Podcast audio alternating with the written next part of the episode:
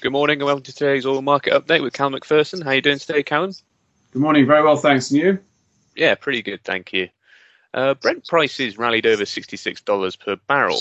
Uh, but let's start with the IEA report that was released last week. What did that have to say about the state of the market?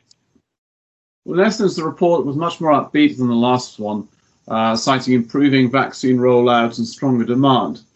Uh, overall, the, the uh, 2021 demand forecast has been increased by 200,000 barrels per day uh, compared to the previous report.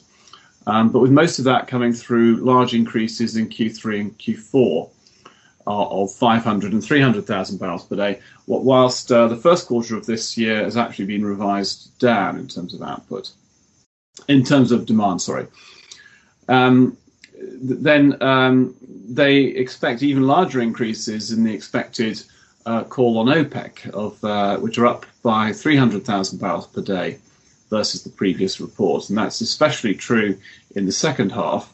Um, but also with an extra 500,000 barrels per day uh, required in, in, this quarter, uh, and that would bring the the uh, call on OPEC to Q2 up to about 25.7 million barrels per day, and that compares to the IEA's estimate of March output of uh, 25 million barrels per day. So, so essentially they're expecting on, on, average an increase of 700,000 barrels per day uh, compared to production in the last month. Um, now, of course, uh, OPEC have uh, met uh, at start of this month and uh, agreed to some production increases um, for for for, for, for the month of May. Uh, and they're expecting to add, or they're planning to add, 350,000 barrels per day, um, much of which comes from OPEC members rather than just uh, Russia and non-OPEC members of OPEC plus.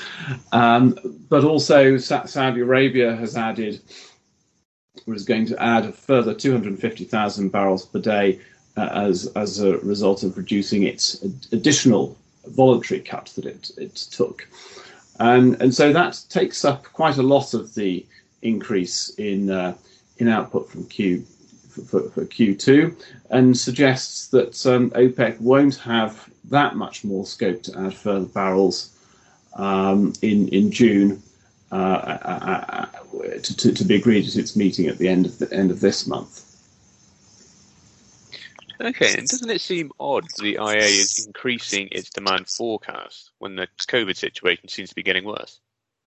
Well, I, I agree. Um, you know, increases in global daily cases have now returned to their January highs. You've got a number of EU countries returning to lockdowns, uh, and the situation in India is becoming particularly worrying. Um, but that said, really, the IEA have only tweaked their figures um, re- rel- relatively slightly in, in, in the scheme of things.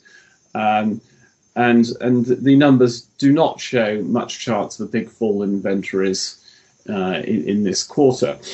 So, um, so you know, the, the, the, in the scheme of things, the, the changes aren't really aren't really as, uh, as exciting as they, they may sound. Um, but I think also there's a, another very important point that was raised by the report, and that is news that OECD inventories are now more or less back to their five-year average. So, so in some ways, that's the most striking thing. That, that basically the IEA is saying that the glut has now been cleared.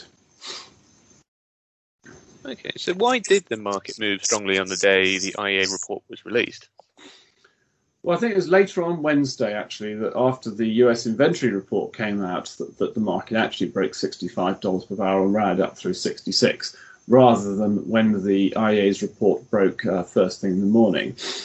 Um, but there, there was uh, uh, uh a, a, a, fall uh, in inventories reported of 6 million barrels. Uh, and I think coming after the IEA had re- reported this this news about the glut inventories being over. I think that probably gave the news more significance than it might otherwise have, have had. Um, uh, but uh, we must remember, though, that Brent is still well below the highs uh, reached over 70 from last month, and it's not, although it has broken up through back up through the 50-day moving average, it's still not far away from that level. So I, I think we st- would still need to see further move higher further away from the 50 day average to become convinced that this uh, uh, rally is sustainable in the short term. Lovely. Thanks for the update, Callum. Thank you.